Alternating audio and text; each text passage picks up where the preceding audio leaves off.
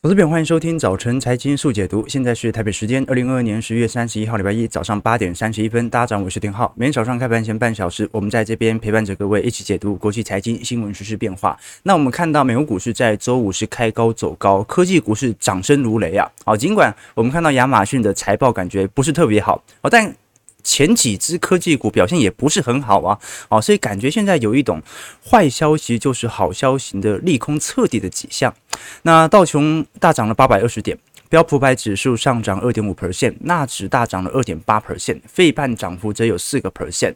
如果我们以周涨幅来做观察的话，过去一周费城半导体指数的涨势是最为亮丽的，有六点二 percent，道琼涨了四点七，标普三点七。不过我们看到，在过去一周表现当中，基本上还是以欧洲指数或者以部分的新兴市场指数的拉抬最为显著，反而是呃台湾加权指数跌势是比较重一点点的。那当然了，最中呢还是属于中概股的呃恒生中国指数或者香港恒生指数。那目前所说到的短期内的卖压是最重的。不过如果我们放大到一个月啊，因为今天是十月底了嘛，十月三十一号，我们把一个月的表现来做观察啊，市场上表现最为亮丽的。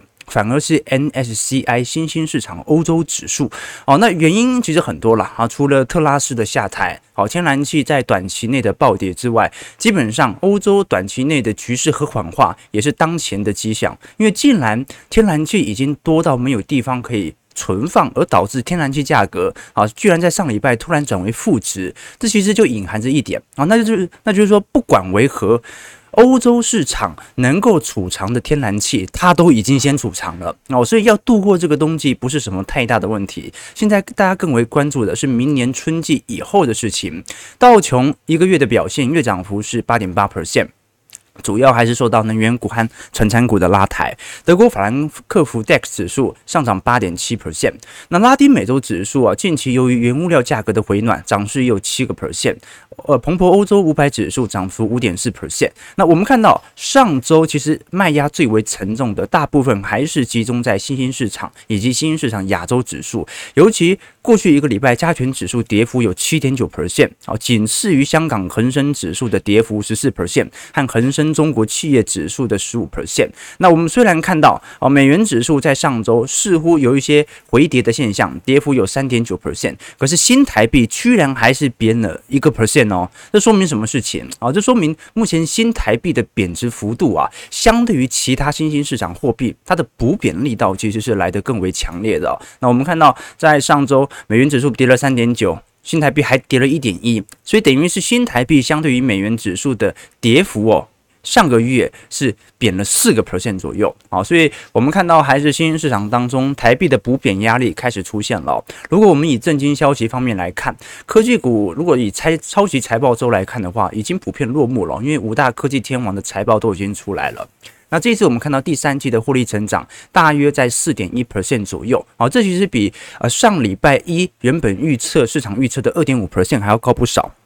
那比原先预期来说，本季的表现是相当强劲的啦，哈，就像第二季一样，哈，就大家先下调，后来出来的数据又比市场预期还要来得好一点点。虽然科技股五大天王感觉在股价上并没有非常显著的拉抬，但是它离预测值也没有离谱的啊非常远哦，所以在这种情况底下，因为标普百指数现在大概是有一半以上的。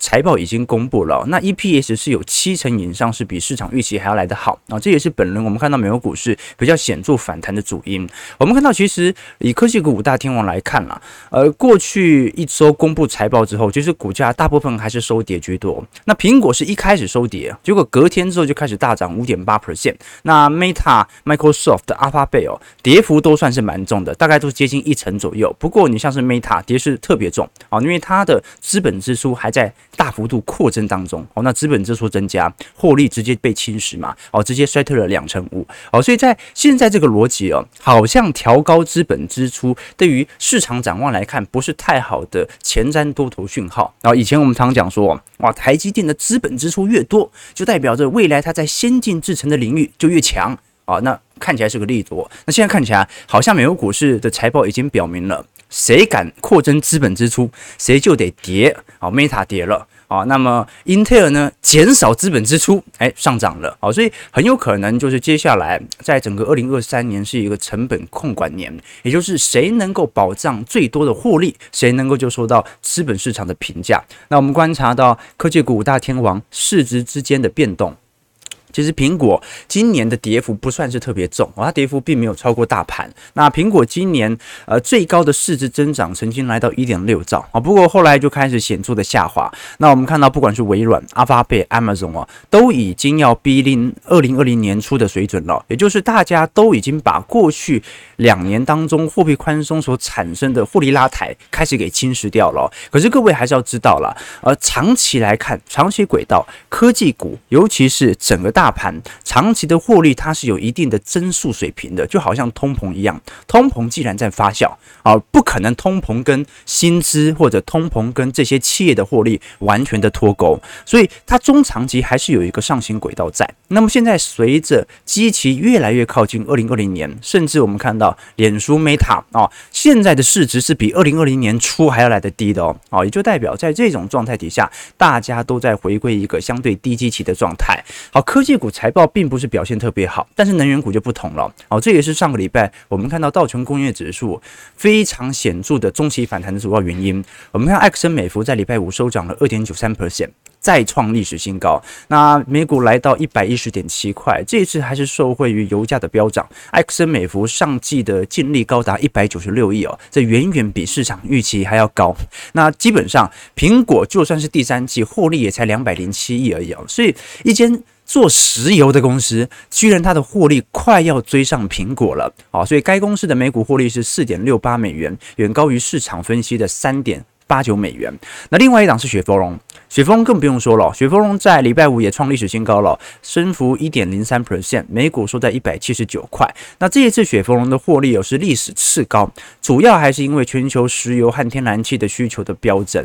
我们看到，其实过去雪佛龙在二零二零年当时受到非常严峻的亏损情况，不过各位观察，现在第二季和第三季哦，分别是。它的历史新高和历史次高的获利水准哦，其实相对于二零一八年、二零一九年哦，这个是非常离谱的增额哦，那几乎是赚了一八年的三倍到四倍左右哦，所以随着这些能源公司的获利啊越来越逼近苹果，也让市场开始产生新一波的定价。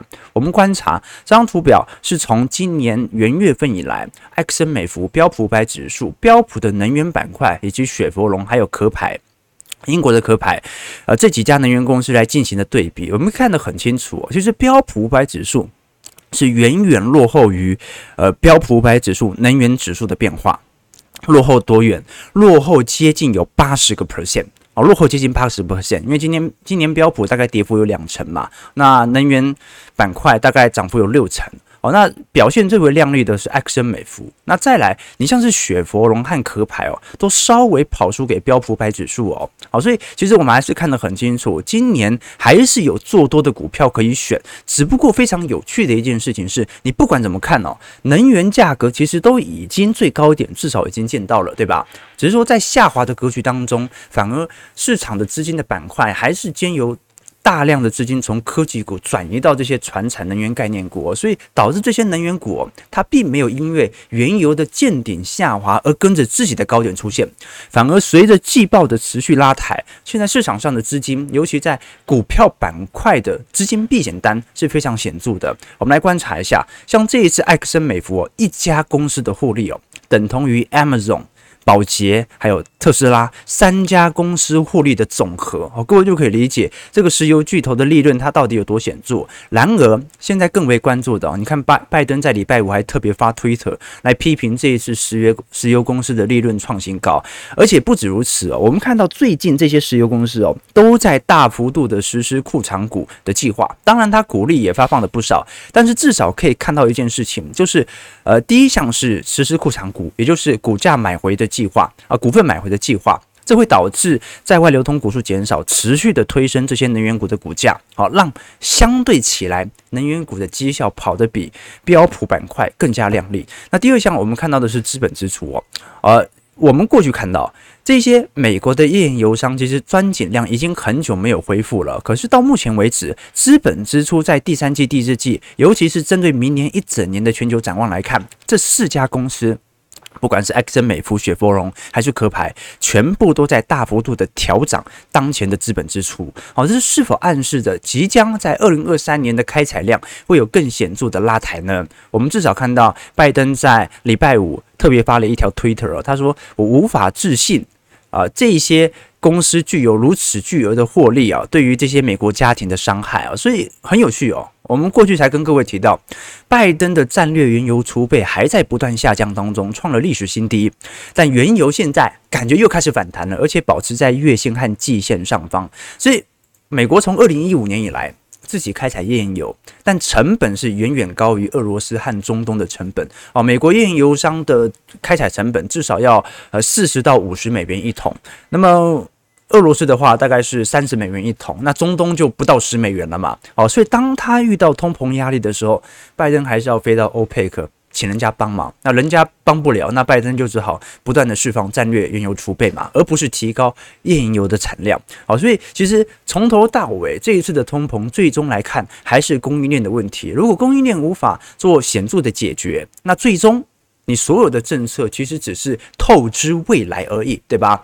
你消耗的战略储备石油，你总有一天也要买回来的嘛。好，那我们来观察本周大家其实最为关注的，其实是联总会十一月份的 FOMC 会议哦，还有其他数据，像是美国的非农就业数据啊，或者英国的利率决策会议。财报季当然也会有后续的一些资料，呃，后续财报的公布啦，我们会来适度跟各位做一些追踪。只不过因为大部分的重量级财报已经陆续公布了，那我们就。就稍微啊调配一下时间啊，每天讲一两家公司来跟各位追踪这几家财报的变化。那因为这一次第四季呃整体升息政策还剩下两次嘛，一次是十一月，那这一次升息三码几乎已经笃定，而且联总会的沟通提前已经预测好了。那现在比较关注的是十二月份的升息的预计图为何？那因为第四季呃第四季现在十一月如果升息三码的话，联邦。基准利率大概会三点七五到四个 percent 左右，那接下来就来观察了啊。如果是升息两码的话，那大概年底就是四到四点五左右啊。那升息三码就是到四点七五，不过还算是符合市场预期啦。哦，基本上只要不不要调高利率点阵图，大家都能够勉强接受。我们更为关注的是彭博社针对当前的利率上扬水平来做一些观察。目前如果是针对彭博社引用的一些资料来看。认为百分之七十五会进入，哎，认为会衰退的，呃，有大概百分之七十五的投资者认为会有。明显的硬着陆，但是不会有衰退的啊，大概有两成认为能够软着陆的只剩下五趴哦，所以我们基本上可以做一个大概的推论啊，就是就算未来衰退，美国股市不一定会产生系统性的暴跌的原因在于，至少从当前的市场情绪来看，大家好像已经定价了。如果这个世界上有百分之七十五的人都认为经济已经衰退，他早就该卖股票了吧，或者他早就已经卖股票了，那市场的跌幅可能已经反映经济衰退了啊，这个。是我的看法啦。那当然了，如果是从其他经济数据来做一些佐证，我们也看得到，美国的衰退几率哦，在大概在六成到七成左右啊，但是还是远远低于德国和欧元区的衰退水平。目前市场认为德国衰退的几率是高达九成，欧元区是八成，英国是高达也是高高达八成，美国的衰退几率都不像这两国来得如此之高。原因就在在于美国有美元强势，所以美国的通膨压力不会比这两个地区还要来得大，因为它可以借由美元的升值，把内部的通膨转移到海外去。好，所以如果你观察到现在市场上，大家最为关注的反而不是通膨问题了，大家都认为通膨一定下行，随着需求的走皮必定下行。问题是。我们看到图表的统计哦，现在认为市场，尤其联总会已经过度紧缩的几率哦，已经高达大概接近百分之七十了。那还不够紧缩的，大概半占不到一成哦。那还可以的，大概就一成五而已。所以方面可以理解哦，多数投资人都认为，接下来经济走皮的关键就来自于联总会的紧缩政策是否会持续。所以这其实也蛮荒谬的啦。你看联总会激进升息呢，每个人现在都担心会经济衰退、债务违约，然后金融市场崩溃。但是过去激进放水的时候，没有人会抱持反对意见嘛？因为没有人要批评啊，大家抢着要进金融市场分一杯羹嘛。所以现在的处境很尴尬，就是金融体系不能倒啊，因为牵扯了相当一部分无辜的人。那通膨你又要压。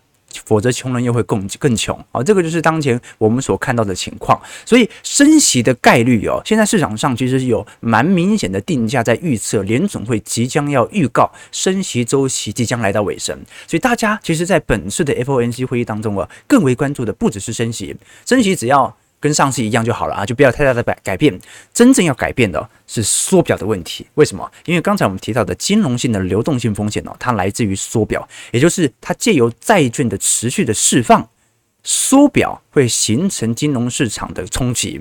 那我们看到，因为目前的缩表进度啊还在持续当中，那预估在二零二五年大概会回到大概六点八兆、六点九兆美元的。这个时刻哦，那我们都很清楚，这一次联总会的货币宽松哦，从原本大概有四兆美元，好，现一路弄到八兆美元以上，几乎翻了一倍。那现在只不过收了三分之一回来啊的预估图，市场就开始承受不住，美债就已经出现部分的流动性问题了。所以在这种状态底下，我们就来观察到时候的实体情况。当然了，有一些部分的学者，尤其是联总会相对比较鹰派的官员，我们看到在过去应该讲一周以前呐，在联总会还没有进入缄默期以前。其实就看到了，包括美国的呃雇佣指数啊，这张图表示呃 ECI 雇佣成本指数是人力成本的问题啦啊，就是说人力成本它其实有工资的问题，有健保的问题啊，有部分水电或者教育费用开销的问题哦。这项指标其实第二季到第三季哦，下滑的幅度非常之缓慢，非常之缓慢。所以很多的美国的学者认为哦，如果人工工资成本还是在一个稳定的增幅格局当中，那基本上你不太可能期待通膨的下行速度会有多快。所以值得大家啊来多做一些观察和留意。哦，这个网友说啊，周末是这个。悲惨的事情发生真多，是啦是啦，啊，这个大家还是要注意身体健康，好不好？你看韩国这样子，呃，不过其实我们在生活当中啊，你看，我我以前有追踪一个 YouTube 频道啊，那频道叫什么名字啊？叫什么行车记录器频道啊？哦，就台湾的哦，那每天上的影片很精彩，诶，就是让你意识到这个路上的三宝还真多哦，那你就会对生命其实很感谢哦，就发现其实能够啊四肢健全的。啊，头脑清醒的活在这个世界上是很好的。其实大型活动哦，的确啦，稍有一点疏忽就很容易发生悲剧啊。你看，年轻人多，女孩子多，如花的生命就这样凋谢了，一声叹息，对吧？啊，其实这样的事故以前不是很常发生吗？看新闻啊，你以前上海前几年发生过，呃，最严重的是卖家嘛，卖家那个。都死了好几千人呐，啊，哦，所以如果当地政府能够采取比较严格的措施，基本基本上这个悲剧就能够避免的。你想想看哦，为什么你像台湾大型活动一定要经过批准？这就是原因。那么窄的街道挤那么多人，不出事才奇怪，对不对？OK，对了，我我前前两天我才跟一位好朋友吃饭哦，他其实以前是读呃，我大学毕业之后，他去首尔念大学，我不知道是不是首尔大学。然后这几年回国工作，然后就刚好跟他在聊嘛，啊，那但我们在想一个问题哦，就是观众有没有发现哦，这个你像我没有在过万圣节的啊，我我也很好奇到底谁会过万圣节，但是你有没有发现，感觉东方人过西方人的节日哦，感觉比西方人还热闹，对不对？啊，观众你想看，你想看啊，台湾啊过年啊就拜拜嘛，人潮永远都会输给耶诞城或者万圣节或者跨年，为什么？其实就是心态不一样。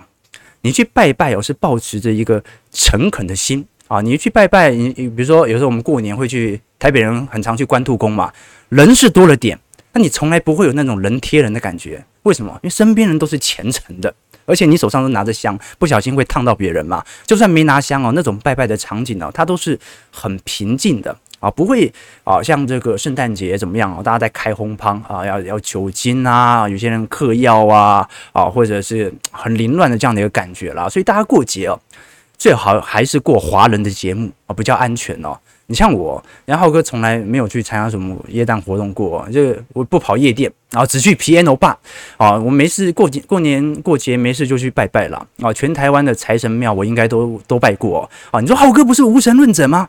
啊，我的概念啊，不是说因为你拜财神爷就会有钱哦，是在吸收磁场，你知道吗？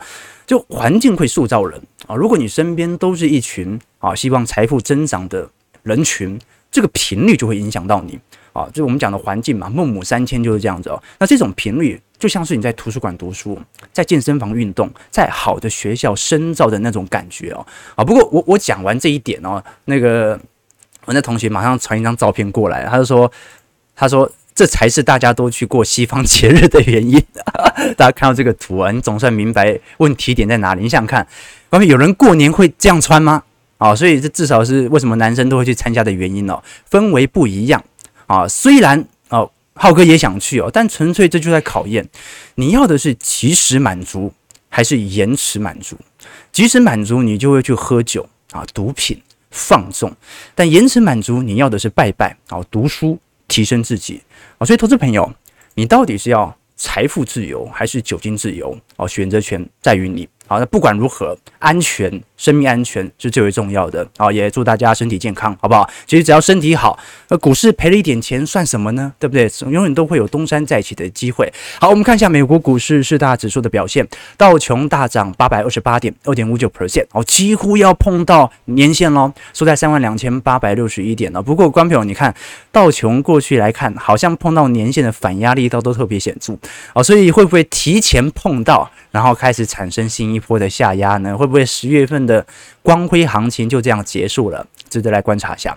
标普大涨九十三点，二点四六 percent，收在三千九百零一点啊，大概碰到季线、半年线而已。纳指部分大涨三百零九点，弹势还是偏弱，二点八七 percent，收在一万一千一百零二点。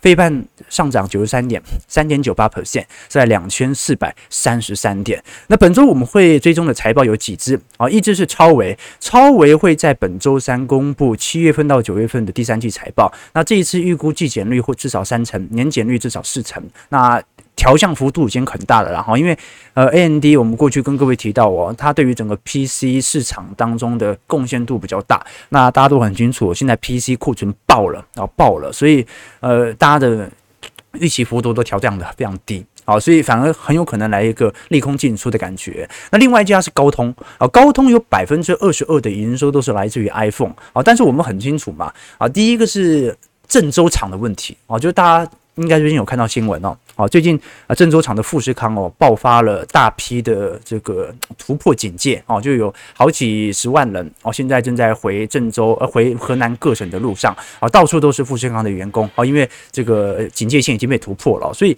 接下来整个郑州厂的 iPhone 供应链会不会遇到一些瓶颈？首先要观察一下。那第二点是白宫对中国实施半导体出口禁令，所以对于高通的影响压力也会非常严峻。好，所以这一次我们看到高通接下来。下来的财报表现也不会太好，大概呃，如果是以季减率来看的话，至少也是两成以上了。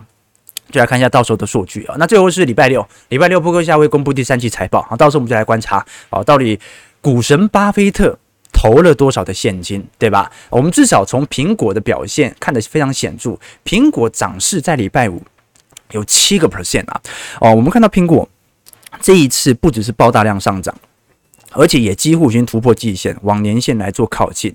那苹果其实虽然过去的股价相对还处于一个相对比较高积极的区间，感觉抗跌性比较强，但是如果你把过去三波高点给连起来，其实它还是有明显的头头低的感觉哦，就是头部不过前面的头部，这就代表着它始终无法突破前高，形成新的颈线位阶。好，所以接下来就来观察苹果这一次第四季财报财测哦，其实呃数据来。来看都比市场预期还来得好，但是因为 iPhone 和服务营收比市场预期来的差，让市场感觉核心业务似乎有呃增长放缓的一个迹象在。那加上第三季度哦，全球智慧型手机又下滑九个 percent，所以你苹果等于是怎么样？你苹果要在市占上的扩大大于全球景气的下滑，你才能够维持当前市场对于你的原本的预期。我们看到苹果的现金流以及投资哦，目前正在非常显著的下滑当中。那如果以全市场来做观察的话，目前日日本市场是最为显著，在苹果的销量属于负增长的。那现在值得观察的是属于中国市场的部分。呃，观众你要理解哦，基本上中国市场在过去几年是苹果市占扩增最快的市场。这个扩占的原因不是因为苹果它本身长期就具有比较显著在中国的增长力度，是因为过去一八年以后美中之间的脱钩导致了中国手机的性能大大不如苹果。哦，这也导致了很多高阶晶片的缺乏，让那些市场的投资人或者说民众更加愿意去购买苹果。但是现在来看，整体增长的幅度已经低于欧洲和美国了。我们都很清楚，这个欧洲和美国目前的通膨是比较剧烈的，大中华地区是比较。呃，明显类通缩啦，台湾也是啊，就通膨没那么明显，但是大中华地区目前的销售量仍然远远低于海外的水准，值得大家来多做一些观察。那另外一点呢，是属于苹果服务营收的部门哦，哦，这个部门过去几年一直是非常重要、显著的，呃，显著资金的拉抬，但是现在来看的话，这个波营收的变化也正在递减当中啊，所以。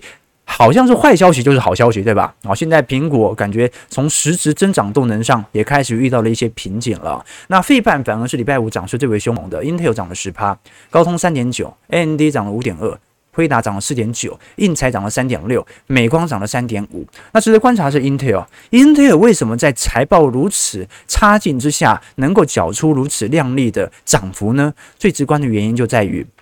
Intel 在上礼拜四盘后公布的财报显示，第三季营收同比下滑有两成，而且净利润也下滑了八个 percent。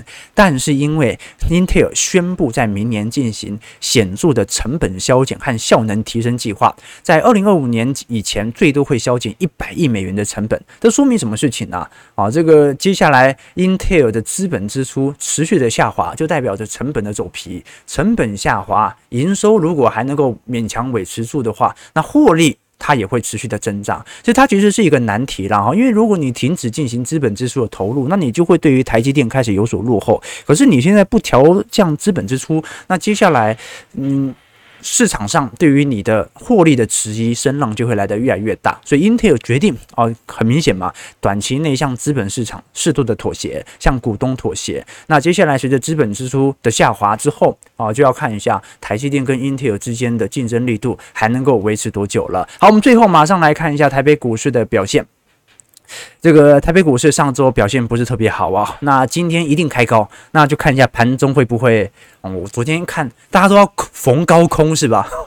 大家非常不看好台北股市哦。今天大家都说就要逢高空哦。OK，那看一下啊，今天在盘中以后的情况。我们看到礼拜五大跌了三一百三十七点，收在一万两千七百八十八点，再度失守了五日和十日线。那外资和自营商是同步转为卖超，外资又卖了一百一十一亿，只剩下投信开始小买。那那我们观察到整个新台币的变化，因为新台币现在三十二块已经完全突破了哈。这个央行。看起来也将三十二块视为常态化了，可是因为台币今年贬值幅度仅仅只有一成五哦，但日元已经贬两成八，韩元也贬了接近两成，何况韩元它是受到已经非常明显的升息力度啊，才贬到两成哦哦，所以新台币可能还是有一些比较显著的补贬压力哦。那比较难过的一点是哦，的确礼拜五的小台又回来了啊，又回来了哦，这一次小台真的是。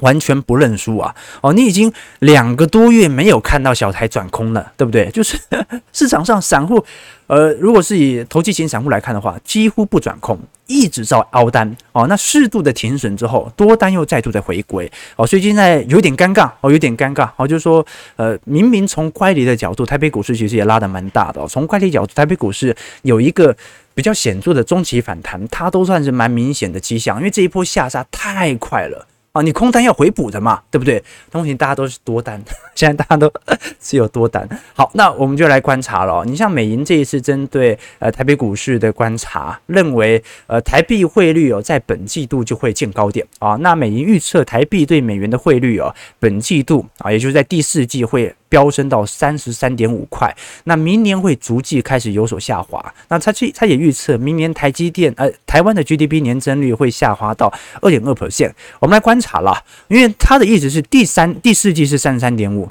明年第一季到三十三点一，第二季到三十二点七，第三季又到三十二点三，所以基本上是明呃今年年底开始走一个急升，明年年初开始采取一个缓降。那 GDP 的部分那不用讲了啦，好，大家都开始是有乎。显著的下滑，那到明年台湾的 GDP 应该就会低于两个 percent 了，值得大家来多做一些留意和变化。OK，我们本来要讲联发科财报的啦，不过反正大家都差不多嘛，然后就是对于未来展望有所下调，反正就是一个大家都在释放利空来彻底的一个区间。好，我们先来观察一下台北股市当前开盘的表现，诶，才上涨一百一十七点哦，呃，收在。